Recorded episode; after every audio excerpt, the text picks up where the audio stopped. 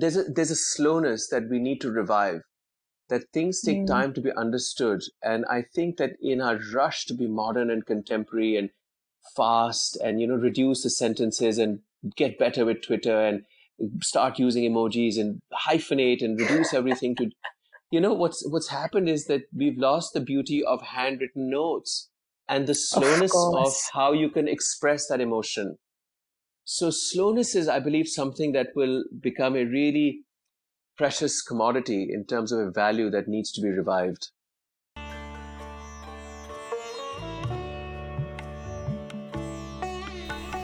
Hi, folks. I'm Sadia Tariq, and you're listening to Dhani, the podcast. On this show, I speak to medical practitioners, poets, authors, mindful experts, therapists, artists, corporate world influencers, fashion designers, and humanists from all over the world, where they share their journey of well being, personal growth, learnings and struggles, and knowledge seeking. So here we are back again with Zain Mustafa, who is the president and founding member of the Society for the Protection of Animal Rights, which came into existence in July 2017. Zain, by profession, is a Parsons School of Design and Columbia University educated architect, international award winning interior designer, and educator. In this podcast, Zain very sensitively draws our attention towards the voiceless animals and monuments and how these two, in conjunction and through his profession, he's learnt through these two mediums how to develop the art of listening, develop the muscle of empathy, and surrender. And we also talk about the negatives and the positives of social media and how it equips us and robs us. This is really a podcast uh, of interest, of depth, um, and some funny moments. And if you like this podcast, feel free to share it with your friends and families. Thank you for listening.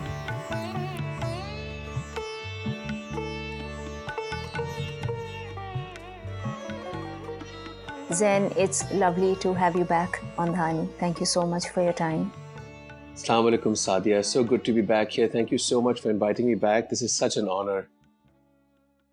Zain, I um, again, I've been following your um, social media handles and your activities, and even during this time of um, a lockdown, um, you have been um, traveling and exploring as much as you can, obviously keeping in mind the situation.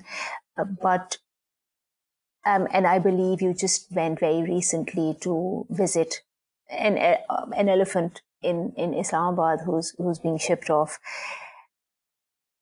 Yes. There is, I can see, I can, I mean, one can tell that you have you. There is a love for um, travel. There's a love for uh, exploration, and obviously there's a love for imparting that knowledge as well.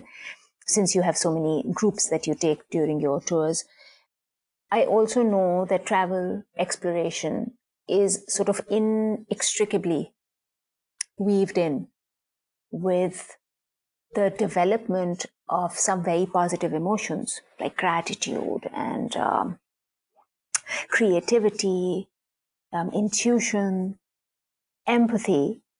And what has your personal experience been like if you felt that you have developed more the muscle of empathy more or the muscle of gratitude more during all this time that you have been exploring and traveling? Thank you, Sadia. Uh, you've uh, you've really encapsulated a lot of what's been going on in my head uh, in the last two three months since we've all gone into lockdown thanks to COVID. But the overspill has been uh, positive uh, in terms of uh, being better connected and more aware of the value of gratitude, not racing through it, uh, not rushing by, and actually being able to um, embody the empathy at a much deeper level. Things that I may not have normally been as frontal lobe about before have now become very much a part of the consciousness. And you know, the it's interesting that you talk about the exploration and uh, you know how my visit to Kaavan in Islamabad could even broadly be connected to my edu tours, which have slowed down. I was recently in Makli to record a virtual tour uh, without a whole group of people. There was just a few of us. But you know, I think that as I think about the term empathy and how it's often misused, especially in the world of social media, where it's very like uh, very lightly thrown about and uh, without much due respect. For me, it really has been, um, and thank you so much for following the work um, all this time. It's been really about redefining the term voiceless. So, when we look at the shared histories of the architectural heritage, which you know I breathe on, those are also a form of the voiceless. You know, we have lost so much history to our colonial past mm-hmm. and to westernization and industrialization and just the control of uh, the Asian continent, like they did with the African continent, of uh, modernity and uh, more more contemporary foreign policies. That the voiceless actually has gone from being just the Bezaban Janwar like Kaavan in Islamabad to the buildings who have a story to tell. They have a narrative. And last night, as I was on the Cube Edutour live chats, which are, as you know, now happening twice a week, Mondays and Thursdays at 10 p.m. Karachi time, every Monday I have a series that's a Jugalbandi series with my ex history professor from Parsons, Jean Gardner. Mm. And mm. we were just talking about, you know, what is uh, really the term primitive about. And so here I'm, I'm going to switch back and forth between the buildings and the elephant, uh, which is this wonderful, apparently dichotomous context you've created, but it's not really. They're much closer than one would imagine. Because both get condescended upon, both get marginalized, both get forgotten, and both get objectified. And we know what a problem uh, civilization has with objectification, whether it's objectification of women or it's objectification of archonic history or buildings, or we have a real problem with dehumanizing things that uh, are sentient beings.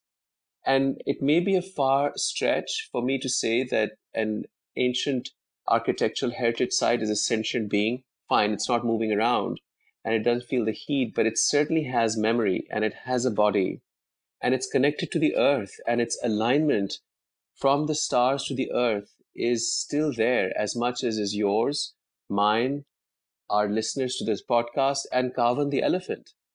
And it was mm. amazing that when I went to meet him, I mean, there's so many people who've been battling for his release, for him to have a reprieve from this horrible, horrible life of subjugation and servitude to human need for entertainment and need for humans' ego to be pandered to. And he God, has suffered for for 35 years for no oh. crime committed. And, uh, you know, and, and every time he quote unquote misbehaves, they blame it on him. Nobody looks at the root of the cause mm. and what's, what's triggering his uh, reaction. He is a sentient being. He feels pain, heat, love, sorrow, just like us.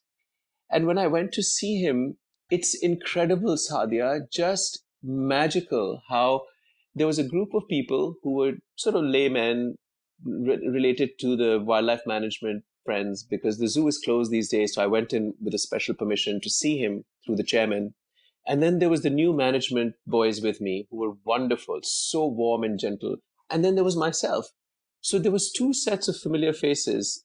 And the minute he saw me, I could see his attention change. He's locked his eyes on me, his ears became aware, and you can see that there's two things happening. He is assessing whether I'm going to be a mean, cruel, hurtful human, or if I'm going to be somebody he can play with and let his mm. guard down. And when mm. I came around mm. the corner to the broken fence so I could see him better and be a little bit closer, he played. You've seen the videos of him playing. He was throwing water at me. He was taking some bananas, eating some throwing some back at me, so making me do the work to pick up the mm-hmm. banana off the floor and feed it back. And I could see him sort of like giggling through the process. So, what does one learn? One learns empathy from a being who has suffered more than I can imagine. And at that point in time, if he can feel your connection to the earth and he can hear your soul speaking to him, he retrusts. He immediately retrusted me. He knew I wasn't going to hurt him. And in the same vein, in those moments, much as though I was warned, people said, be careful, he doesn't hurt you because he has aggressive tendencies. But I knew when I looked at him, he's not going to hurt me because he can differentiate. He has the same ancient wisdom that we have forgotten about. He has the empathy. So wow. Yes. it's, it's, it was such a profound, hair raising, moving experience. And yesterday I was telling Jean that when I go to these ancient heritage sites, I feel like the primitive, even though they are considered to be old and irrelevant and primitive and ancient and a technology that isn't isn't nice enough or isn't fancy enough to create these shiny glass towers that are massive greenhouses and it, they use technology that didn't allow them to build these toxic urban environments that we live in called cities um, and you think that you know every time i go there sadia i feel so humbled and so small and so irrelevant in front of these monuments of history, of poetry, of uh, innovation in construction technology, of incredible ornamentation and beauty that was celebrated, all the way mm-hmm. from the homes of the Kalash down to the ancient Thari stone um, uh, temples of the Jains. The shrines in Multan, the shrines of Hyderabad, the Talpur tombs, the Bahawalpur buildings, Lahore fort, Takht Bahi, I mean, you name it. You go in front of any of these buildings, and although they, from Mohenjo-Daro, 5,000 years ago to now, you would think that a lot of Western civilization's terminology would claim that these are all primitive.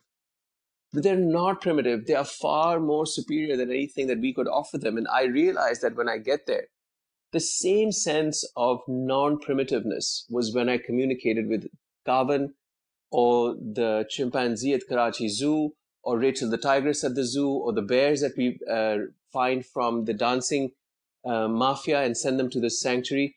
These these entities are anything but primitive, and the empathy that they automatically draw from you is something not to be laughed at. It is so heavy and so profound. And then you get back onto social media as we all do, and people are so trite and they go through everything on just its surface value it's just, it's all about the optics. If it looks dramatic and it looks gorgeous, and you look at the villages and the mountains in Pakistan, everybody wants an, uh, a, a, a sort of postcard perfect picture of the mountains. They don't think about uh, whether their presence there is going to bring germs of the COVID virus into that village that doesn't have uh, the medical facilities. They may be asymptomatic as tourists and they go there and they come away. And it's this constant looking at only the benefit that one can get. I mean, you want those photos you, mm. of the mm-hmm. mountains. I understand that they're magical. But for the sake of that one Instagram post or a little bit of breather from Karachi or Lahore, you're okay to jeopardize all of these people's lives. Where is the empathy? And I think mm. that that, so for me, this time of year, as you know, every year I'm in Shandur, I'm in Chitral, I'm at the Kalash for, for years.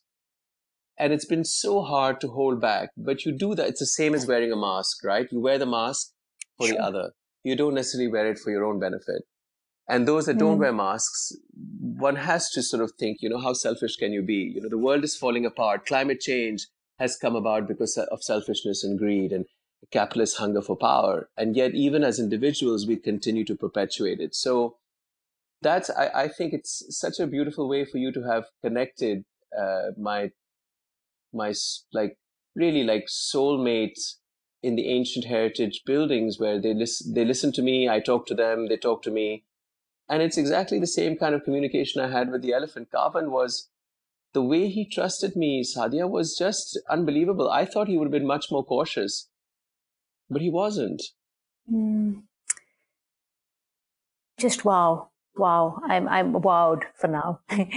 But then you you you began when you started you began talking about how the word is thrown about, how the sentiment, how this muscle is sort of thrown about, and it's primarily voiceless. So, so correct me if I'm wrong in understanding. So it is the power of the voiceless, but the magnanimity of the voiceless that draws that out from you, right? And you, when you're in the presence, you feel humble and you feel overwhelmed and you feel sort of, sort of small because they are so powerful and they're so majestic, even without having a voice.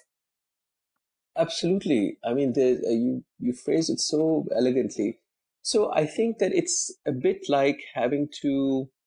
It's like an acquired taste, Sadia. You know, it's taken me mm. years sure. to get to yeah. this point. It's not like I yeah. woke up being this, as they call it, woke being. It's taken me lots of years uh, of just gradually, gradually chipping away my um, urban facade, my capitalist upbringing, my Western education training, you know, all that Pavlovian training that our, uh, as we speak in English right now, our Western education uh, indoctrinates in us. It takes time to chip away on it because you believe, you are trained to believe that this is the only way of thought which is appropriate. And this is the only way we can progress. And this is the only way forward. And this is the only way to be civilized.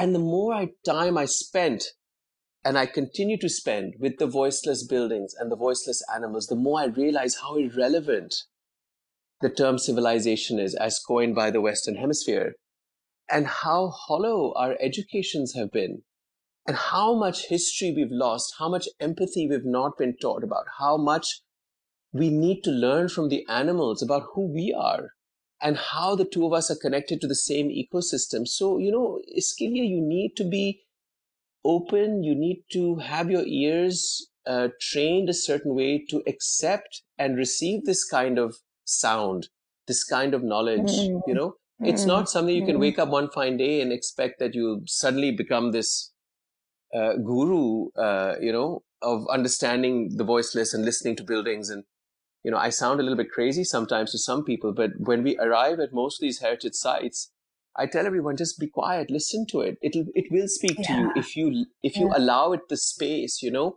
we carry so much noise of the clutter of, of schedules and things to do and people to meet and you know our modern lives are very noisy and very cluttered and really rigid. So you kind of have to surrender all of that, laid by the side whether it was me surrendering my life to Kaavan and saying, Here I am, and I'm here with all good intentions and with a clear soul, and I want to communicate with you, so help me. And he did. I apply the same equation to the buildings that help me learn more. I am I know nothing. You have the information. It's ancient wisdom, like my grand grandparents. So is clearly to. आपको एक एक अलग सी training करनी होती है slow and study it takes time You know, I was about to ask you what the prerequisite for this is, and you just answered because one, it is it doesn't happen overnight. Two, there is a form of surrender. There is a form which you have to develop that that ear to listen, and it yeah. could be, uh, and then develop that that that power of non-biased, non-judgmental listening which then feeds into so many emotions and it could be creativity it could be intuition it could be uh, empathy you know judgment is a real problem mm-hmm.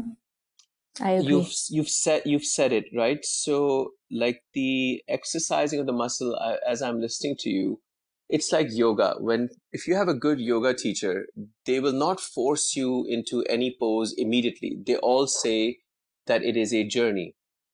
Sure. You don't have to, it's not about the destination of getting into the pose. It's about working at it slowly, slowly, millimeter by millimeter every day for years. That's sure. what the, that's what yoga is about. It's a journey. So for me here, it's the same thing. It's the journey.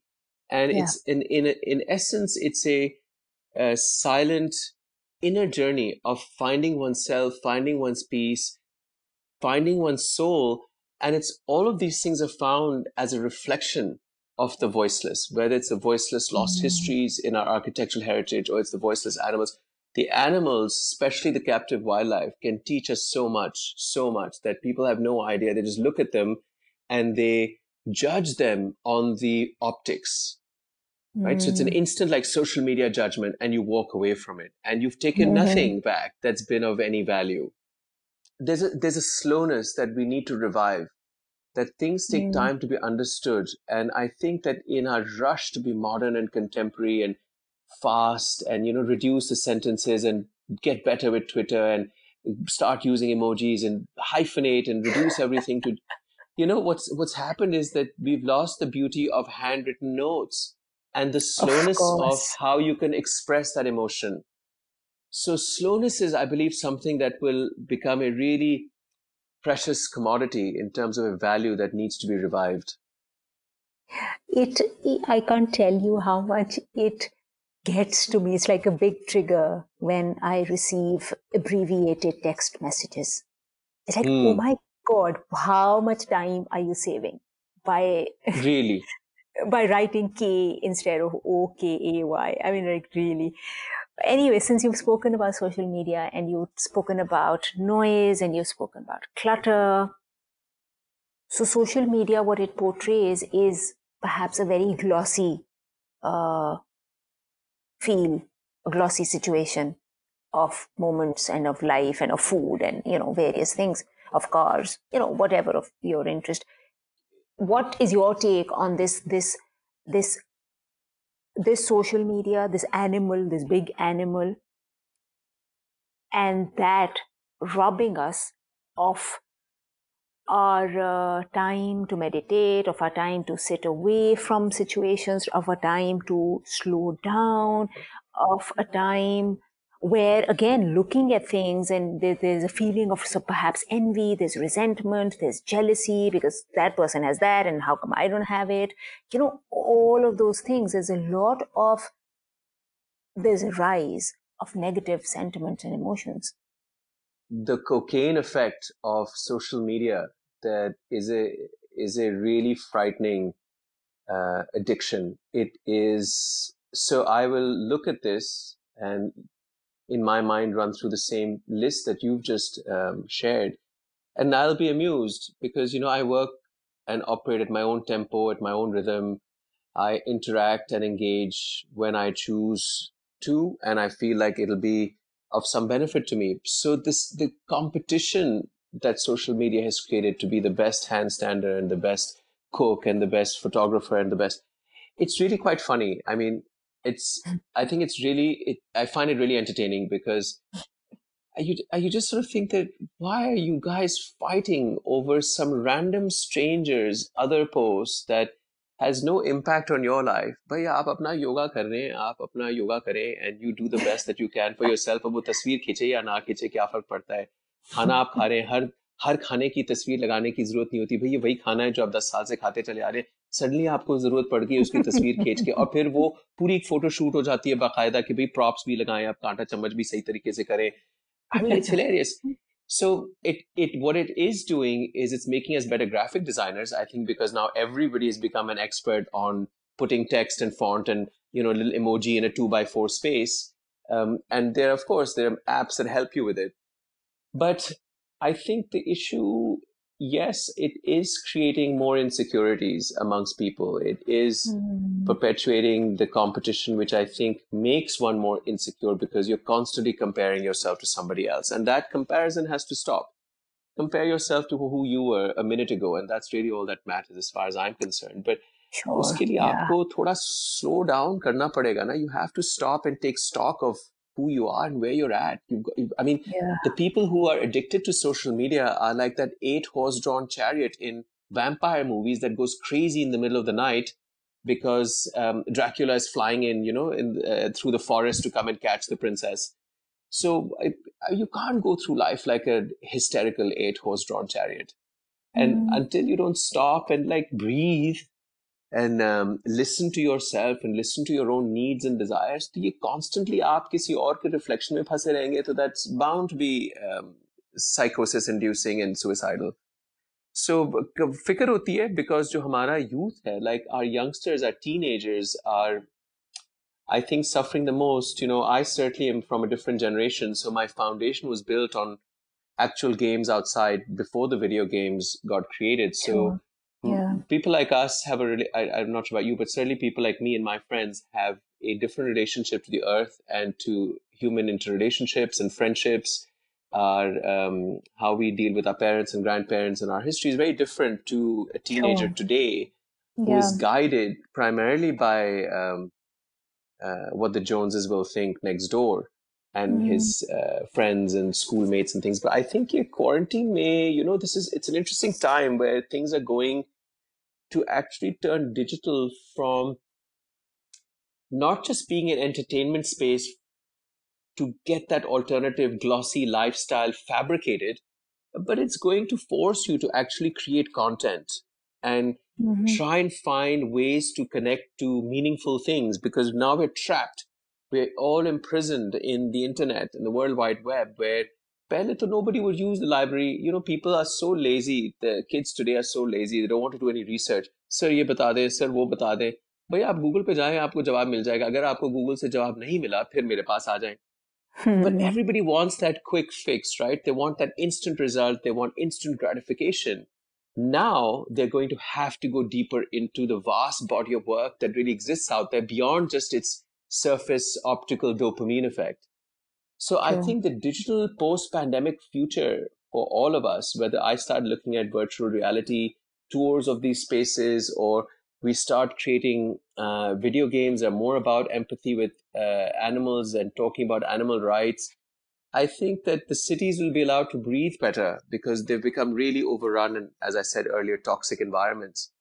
Hmm. Um, I think it's a, it's a very interesting time for us to be here because I feel social media is going to take a turn uh, for the better.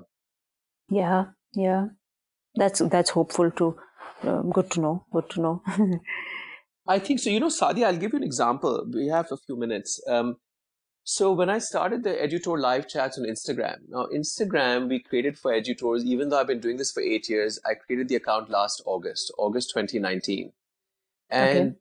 you know, Instagram is all about optics and visuals, and it's not really claiming to be much more than that. And then Facebook is just a matter of sharing all sorts of rubbish, fake news. And then there's Twitter. If you've got any dil ki bhadas to bring out in like 111 characters, you bring that you bring that dil ki bhadas. Any venom that you've got sta- shared, you know, hiding inside, you let it out. So I thought that wait, Instagram, my work is about the visuals, it's about these buildings, about architecture, and you know, the, so the the animals and their magnificence. Let's see if we can push our boundaries a little bit. Sure. And it's taken on such an interesting course that when we started doing the live chats, I really wanted to connect to my audience and say, look, this is what we're doing. Right. So you did, did that phenomenal podcast with me, but how many people really got to see that at this end of the world? I mean, all your viewers in uh, the UK and in Europe got to see it, but somehow work here, if it's not connected to visuals, sort of gets left behind a little bit because Sure, they, you sure. know, they're, s- they're Agree. so hungry for just bling and color and dramatic visuals and sun setting True. three times over the same mountains in the same instant. So I thought, let's try something and see if we can create meaning and put some content in here. जब मैंने शुरू किया था uh, ये quarantine से पहले it was just me talking about what we do why we do a lot of people have asked कि भाई क्या करते हैं आप? They see me with these boards and these maps and my topi and my ajrak and all these people sitting around doing drawings. They're like what are you doing? Like who is this crazy hmm. man? So i thought let me hmm. start explaining to them the reason why i do pop-up classrooms and the reason why we're looking at ancient maps and to understand a genetic lineage and genetic heritage that we all share from the baltics to mongolia down to Thatta through the river Indus. अच्छा वो बात बढ़ती गई so मेरे पास शुरू में I used to have like 10 15 viewers I was very happy wow I had 20 people watching then one day I was so thrilled that I had 40 people but from 40 different locations so it's Hmm. not so much about the numbers, but the fact that that particular day I had somebody um, watch the chat from Melbourne, someone from Wow. Shanghai, from Singapore, from Dhaka, Mumbai, Dubai, Sharjah, Lahore, Islamabad, uh, also Amman, London, Paris, New York, and Boston. So Brilliant. I was really blown away. I was like, wait a second.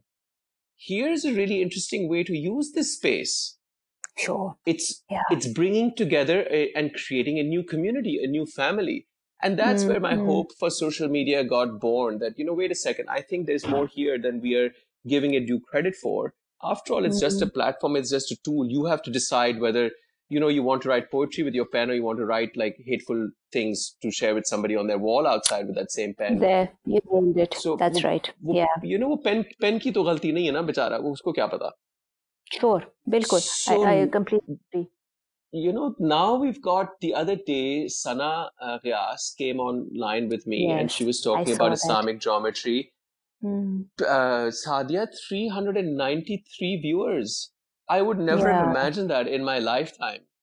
Now, mm. it's not 200,000 viewers, but you know, sure. I'm not making fun sure. of Donald Trump or the Russians or any of that stuff. There's no satire. It's all content based stuff. So 393 people for me from just 40 is, uh, for me, I think it's humbling and it's really nice. It's nothing to be scoffed at. And again, there are people from all over the world. So, अब आप इससे बताएं कि इससे बेहतर क्या हो सकता है? A better way to utilize this um, instant means of mass communication that you and I are in this room right now together. Imagine if you and I wanted to be in a room together right now, what a production that would be. Visa low ticket खरीदो जहाज में बैठो mask लो test कराओ Covid का ऊपर से visor पहनो I mean you know I would I would be such a headache. Then you get to London, then you get a cab or you get the train here I have you like in my room, sitting comfortable with me. I have my own AC on, and in your end, you have me in your room. Nice summer's day in London, you know. So this is quite Absolutely. wonderful. It is. No, I, I love it when you drew out the positives of this because surely there's always an angle. And yes, as you just said, it as long as it is being utilized intelligently and mindfully, mm. it has its mm. advantages for sure. I, I agree with you then uh, just coming towards the end and you know it's always always so wonderful talking to you and since you you you're embedded and enmeshed into architecture and you understand the language of concrete uh, bricks and mortar one building one structure that has completely bowled you over i mean rendered this you speechless very, this is yeah this is really unfair Why? Because it's one structure. I know this is for someone like me who's so greedy about uh, owning all of my history, and uh, uh, every every building is so sacred and uh, emotionally charged. For you to ask me to pick one building of the others, I will hurt all the other buildings' emotions, and they'll be so angry with me. Uh, कि आपने इसको preference दी और हमें नहीं दी. So it's it's a apart from being a very cruel, cruel question, I'll tell you why I struggle with it. That, you know, the role that context plays, right? So it's very difficult for me to compare the monastery at Takht Bahi with Bibi Jivandi's tomb in Multan or to um, Mohenjo-daro or to Mehrgarh or to the Jain temples in uh, Thar and Nagar Parkar, or you know, to Noor Pal- Palace. Not Noor Palace, even my favorite is Sadiqgarh of all the palaces. So how would I pick one over the other? They they all have these incredibly pathos-rich stories of uh, being built brick by brick and then being used and then being forgotten and then now you know being worn down by the weather and governance and all of that. So मैं कैसे pick करूँ आप मुझे कुछ criteria दें how, how do I pick one or the other? I mean, no, but but you know, through your answer, I completely understand because that that tells me, again, coming from the heart of an empath, how loyal uh, you are to them, to these voiceless creatures, and how beautiful is that? I mean, they make me who I am, Sadia. How can I pick one of the other? I am bits of all of them, right? From the foundation pillar stone of Mohenjo-daro to the colonial buildings of Karachi, which are the most modern they're all part of my blood. They're part of your blood, right? They're part of our genetic makeup. How do you pick one chromosome out of it and say, ye usse baki se behtar hai? They're all part of that same ecosystem that flows through our veins. Right? Lovely, beautiful, beautiful. What, what a way, what a way of rounding this all up. Zain, thank you, thank you so very much. It's, it was wonderful talking to you. Thank you. Thank you. Thanks. So nice to talk to you as always, Sadia. Thank you so much for inviting me back. It's been such a pleasure. And really, really, I'm so grateful. Thank you so much for giving me this much time and importance. Really means a lot. Thank you, Zain. and you take care. Thank you. Khudafis.